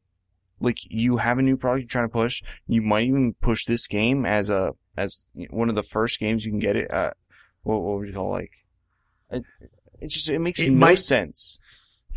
It actually might do well just if they like if they drop uh uh gamepad support for the NX or whatever they do with the NX and it not, doesn't involve the gamepad. That I guarantee there'd be people people will like buy it in an instant because I don't have to play with the damn gamepad. I like the gamepad though. I know, they but were- they I, I, I don't mind the things- gamepad, but I know people would be. Oh yeah, some people all hate the that. gamepad I more mean, than anything. We For- saw the demo with the gamepad. I I don't mind the gamepad for this game.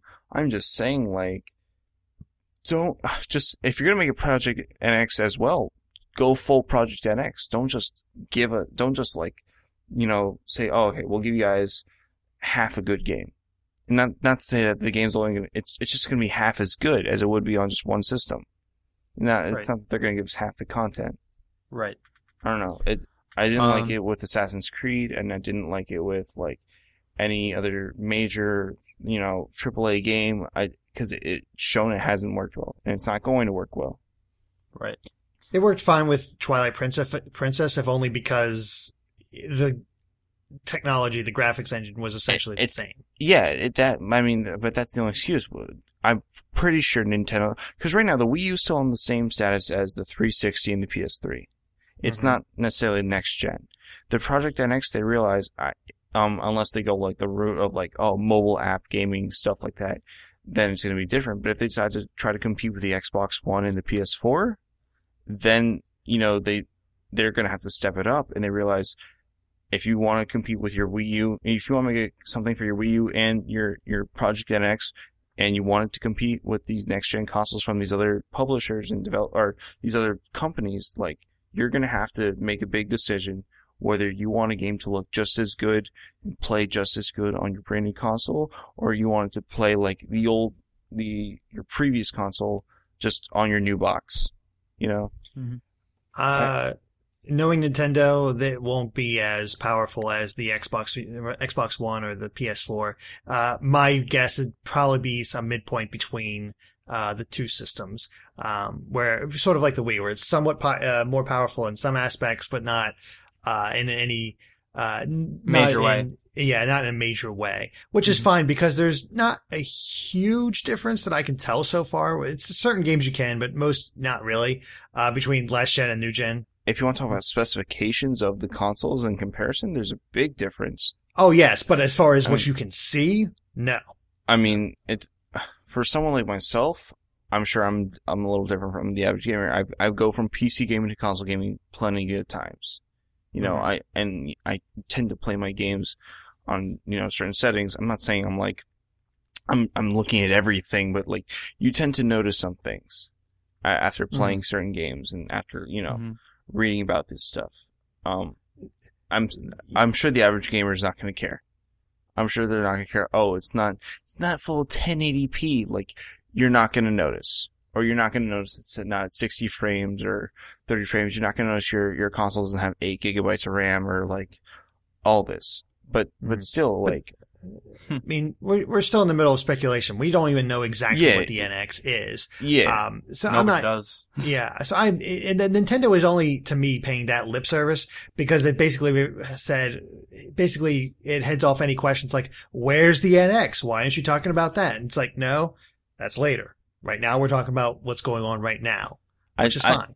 I mean, I just, just still the fact that they're hinting towards it, or they they've just they've just mentioned it too much already. Even though the only times they mentioned it was once. They haven't mentioned enough, but they've mentioned the idea of it too much. Is what yeah, you're saying, basically. it- like yeah, the fact that it's like so pre- present in their minds, despite how little we know, means that it's like they're already saying goodbye to the Wii U I- in their minds. I It- mean- it's a me- it's a method of calming down their investors. Right. Pure, Right, pure and simple. That's it. It's more for the investors than any of the gamers right now. I just hate how public that information is to us. It's like when you taught, like, because Xbox One, when it was called Project Durango, and the PS4, well, everyone just knew it as the PS4.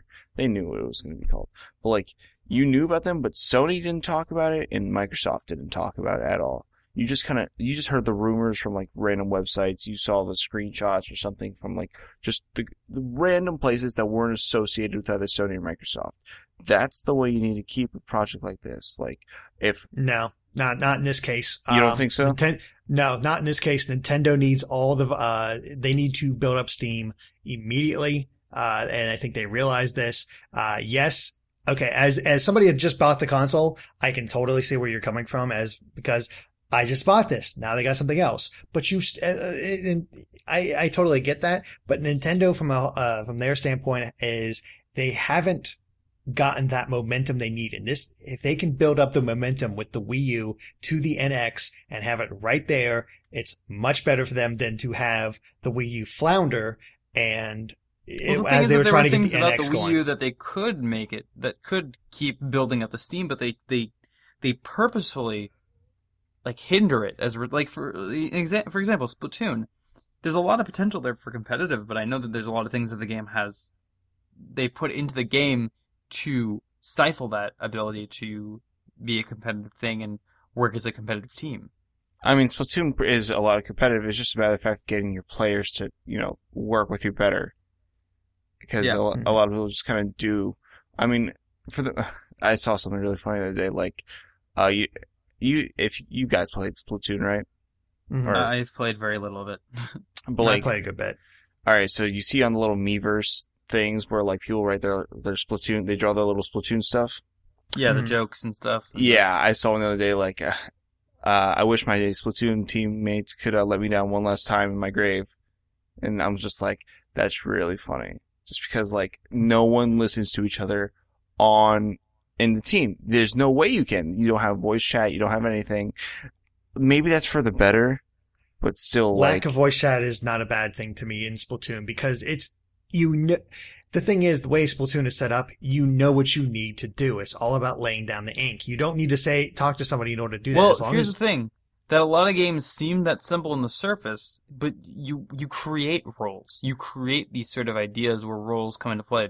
So I, Not I've to mention, thought- are the people you're playing with competent enough to understand those those basic guidelines? You'd think because Right. it's very simple. However, you think that people would know how to jump in Mario? People don't know how to jump in Mario. Granted, but and and that's the problem. But the, here's here's the thing. Okay, they don't know how to do this. Now all of a sudden, all you're doing is yelling at them how to do that, and you're making them feel bad, and Which they don't is- know how to play. Well, no, which it's not. and It's not all a you're, matter you're, of you're you're denigrating them from actually playing the game. You don't need I voice do chat. not like voice chat. we don't need voice chat. A lot of games, what they do is they'll have like icons or emoticons or things where it's like, uh, it would just be like straight you like red you have like mad a, faces. you have like a you have a you have a series of buttons or commands that you can like shout kind of like a text icon will appear on your like the sidebar or whatever like your team will be telling you like uh retreat pull forward right side left side uh base enemy base and like that basically tells your team where to focus their their their their concentration on Maybe there should be like And it's a- simple, there's team nothing you can't- implemented. maybe where you have sort of like a someone who is able to kind of like give not or not like verbal orders but like Be Like, Like I said, suggest like, I- you to go like, somewhere. Yeah like we should be going forward we should be going back that sort of thing You I will agree that have- the op- there's options in Splatoon though. You can like uh, you have two different things, but they're very they're so non-specific that they don't help. But that's what i mean is like there are things that could work in splatoon they just nintendo hasn't taken advantage of them I've never. I, I know people always complain about bad having bad teams, but I've never felt like I've had like yeah, you sometimes have a bad runner and whatnot, but I've always said you know just the teamwork worked better for the other team. You know, it's having a bad team is just a way to uh, make an excuse, and sometimes that happens, and uh, you know it's perfectly legit. But in my experience, I've seen people working together, doing what they need to do uh, in every mode. And people like it take might take them a little while once a new mode is introduced, but once they figure out the basics, I've had some really good, really close matches. And yeah, sometimes you can can get upset about the teams, but I I think people are making a bigger deal of this than they are than the before uh, than it really is because they can't communicate, and I don't mind that communication. So that personally, it doesn't affect me. But I get why people are against it, but personally, I think it works better because of that. No, to be completely honest, uh, I, I will say I do agree. I'm just trying to play a little devil, devil's advocate. Like I don't, problem. I don't care for voice chat in terms of like playing that game. I just like the fact that I pick up the game, I could spray whatever I want wherever I want, and then I can put Mhm. it down and I'll just come back to it later. I I, I do not care for my I like- teammates. I will let them down as much as possible. i like if i'm playing a, a, a team-based game i like to be being able to talk to my teammates but then again i don't play with random people for the most part if i'm playing a team-based game i'm playing with people i know True. I don't feel comfortable. I don't feel like I'm enjoying myself as much if I'm playing with people I've never spoken to. If I I don't know them, if they're just like other people, it's like playing with computers. I don't I don't. There's no why even do it. Why even It- do it if I'm not playing with people that I know?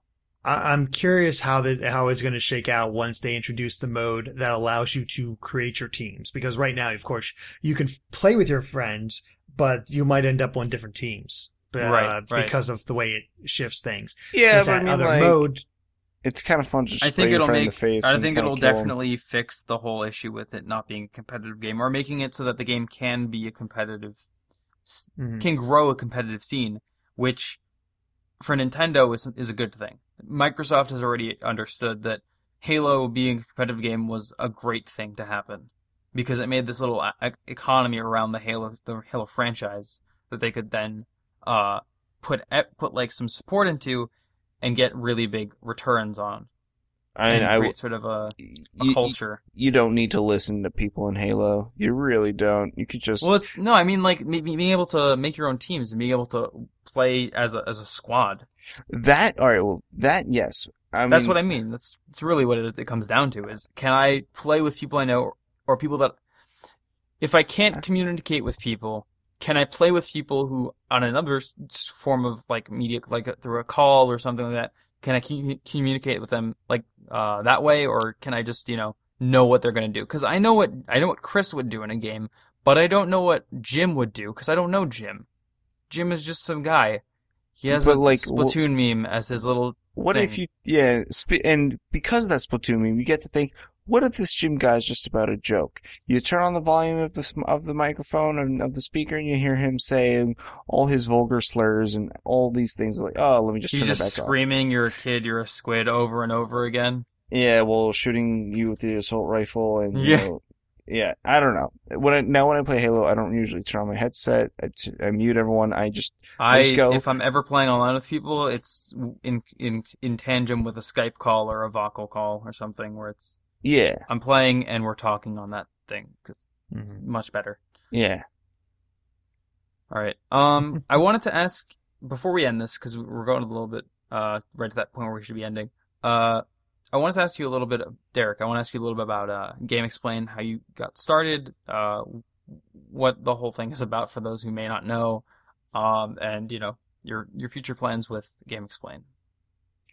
Um, well, GameXplain is Andre's baby, which is, he is, I guess my boss, partner, whatever. I, I work with him. and, uh, he started that sometimes. uh, he basically started it up years ago, had the idea, had the name, did a few things with it, and then, uh, just never really went anywhere. Um, and he eventually worked, uh, with IGN and with GameSpot and got a lot of experience under his belt. And eventually he decided, uh, he wanted to leave and do his own thing. So he got a group of people together, started trying to do it. And at the same time, uh, completely unbeknownst to me, I was just trying to break into the industry because I was, I really wanted to, I, I basically, uh, applied to a position at IGN, got as far as a, um, uh, phone interview, didn't get the job, but it gave me the confidence like I can break into the industry.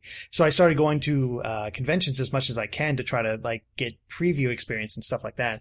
Eventually met up with Andre's team, basically offered my services, stuck with him the entire time as the rest of his team kind of left to do their own thing because GameXplain wasn't exactly thriving. But then IGN, uh, then, uh, sorry, excuse me, Andre figured out this sort of niche for us on YouTube and stuck with it. And I, as soon as I heard about that, I was like, okay, let me help you out. Let me do that. Teach me how to do it.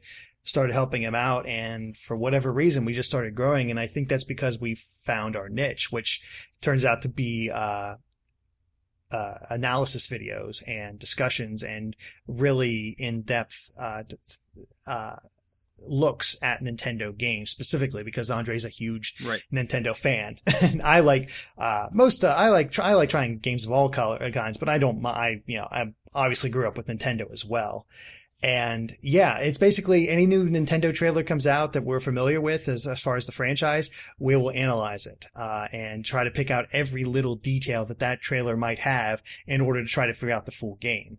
Um, and that's sort of just our thing. We do a lot of discussions on latest news, uh, and it's it's a lot of fun because you get to react to every little thing. You get your opinion out there. You get to see everybody else's reactions to it, and it becomes this nice little community where you can just like. This is what I like. This is what I think. Oh, this is what you think. And I love getting other people's opinions. That's one of my thing. One of the things I've always enjoyed is seeing other people's opinions and react to them and sort of offer my own and create a dialogue. And I think that's something we've achieved uh, there, where we can get our opinions out there, but still talk with other people about what we think.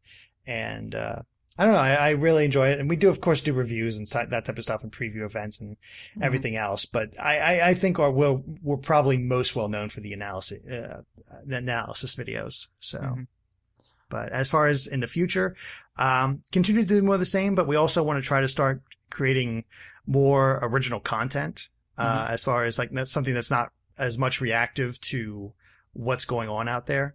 Uh, it's just finding time to actually putting get it that yeah content, that's man. that's the biggest thing is that like the type of content that you do online or type of content really anyone does online unless it's a let's play it takes a lot of time for very little result It- you Mhm. you spend we're talking to matt uh it takes about i think around 100 hours for them to make any single game theory episode hmm I Um, believe it. the podcast takes probably around 16 hours per episode hmm uh, not counting prep time and stuff like that. I'm assuming you guys take a lot of time with what you do, and it's a lot of wait. It's a lot of waiting and like getting ready to jump into the action as soon as it comes up.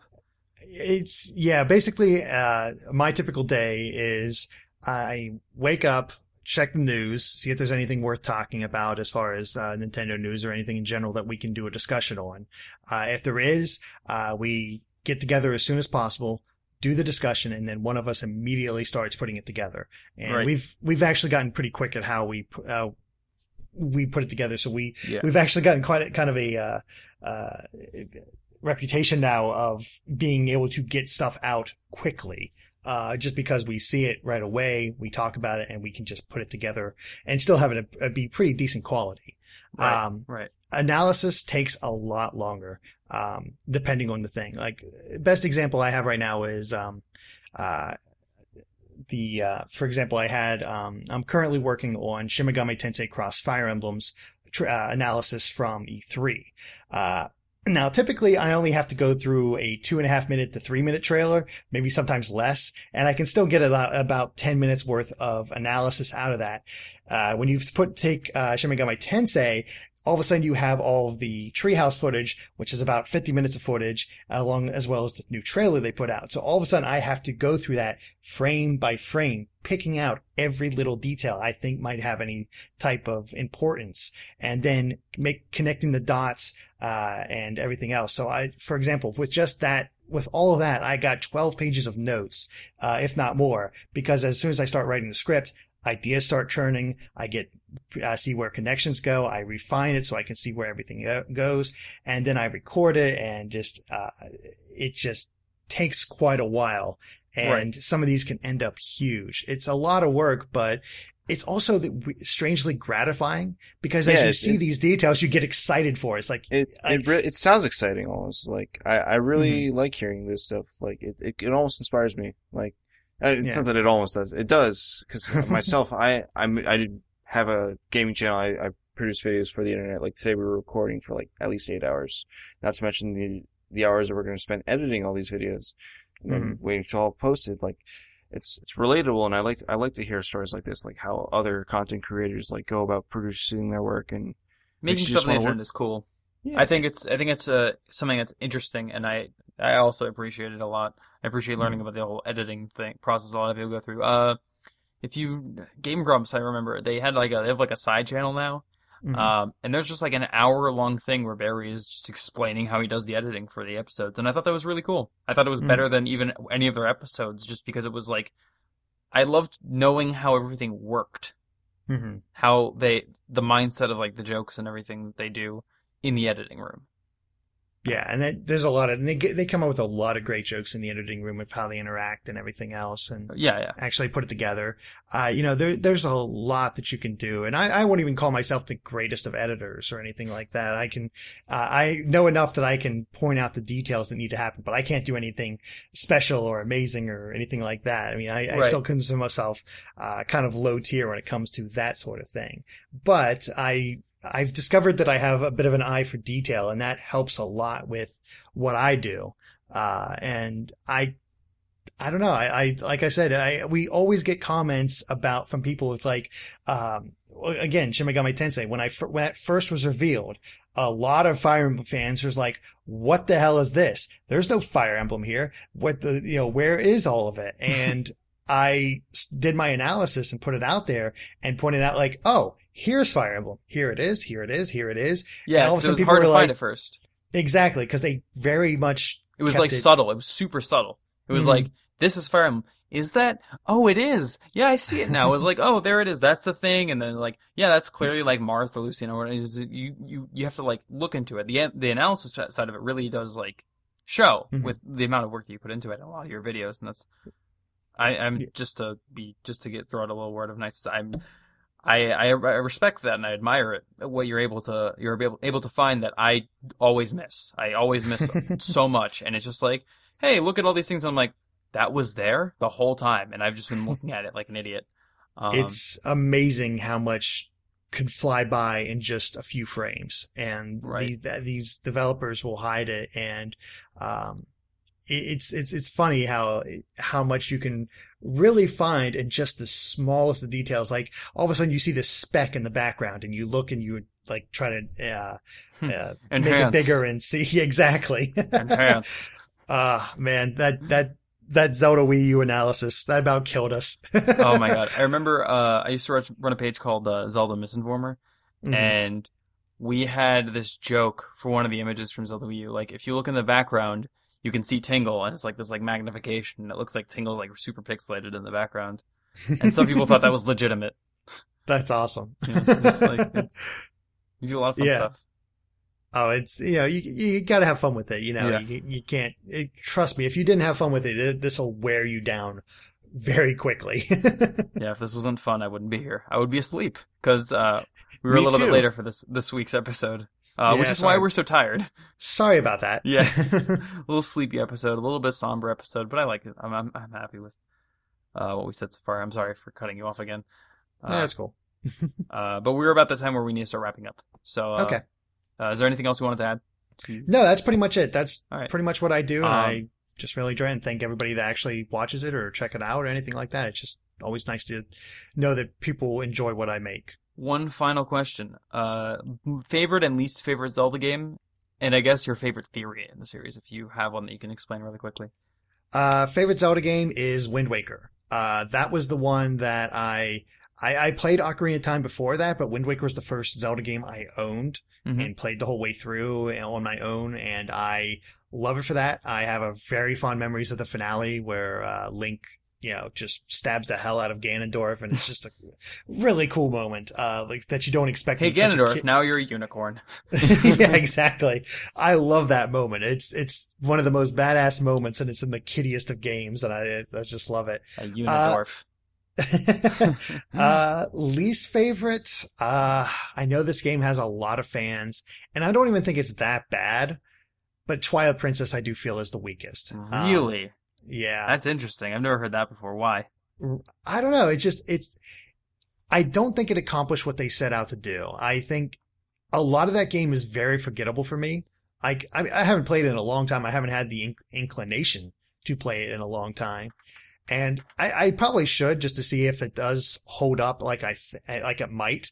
Like it's been so long since I played it, but I think, I, I, I think they they were trying to set out to do a more mature Zelda, and it just felt like a copycat of Ocarina of Time, and nothing clicked the way, the they intended. Yeah, it didn't click the way they intended, and I just I don't know. I I find it. It's not as memorable to me as Wind Waker uh, at all, and I, I- you know, or any of the others, and I don't know. Right. I just, I mean, it's a fine game. It, as a game itself, it is perfectly fine, but as a Zelda game, I don't know. I find it on the weaker end. All right. So, um, what was the last one? That last. Uh, favorite Zelda theory. oh boy. um. No, I don't really have one. I don't. You know. it- uh, no, No. not really. I there's there's a lot of cool ones out there, but nothing that Strikes you. strikes me out at the moment that I can easily pull out and say, yeah, I love this theory. But right. if, before they release the official timeline, I love trying to figure out the timeline. Of course, everyone does. It's still fun Oh, to yeah. try to figure it out and try to re re resort it. yeah. Um, But uh, I want to thank you. I want to thank uh, Chris for both of you for joining me this week's Yeah. episode. If you like fun. Derrick, Derrick is an awesome dude. Highly recommend go and check out GameXplain for all the cool analysis videos. I learn a lot every single time I watch one of their videos. I feel smarter as a result of it, a better gamer. Um, and if uh, you can follow them on Twitter, you can follow me on Twitter. You can follow Chris on Twitter. Uh, Zelda Forum also has a Twitter, but you know they're not as cool as me or, or Derrick or Chris. um, I'm gonna get fired. Uh, but yeah, uh, thank you so much for sending in your fan topics, your emails, like song submissions, all that cool stuff, everything. Thank you for someone sent us their pinky because we asked for it in, in a previous episode. I'm I don't remember that at all. If someone can please point that out to me again, I would love it in the comment section below. Um, if you are listening to this on a podcast app, go to zeldainformer.com. You can see the full write up. And this week's outro was actually uh by a uh guy that I re- recently found. It's uh, his name is uh, Sushi Killer. He's a he's a noise musician, uh, and he made a song called Zora that I think really fits the sort of mood and the uh, you know the sort of feel of this week's episode. So uh, I hope you guys enjoy. Thank you guys for joining me again. It was really fun. Bye, guys. no problem. Bye.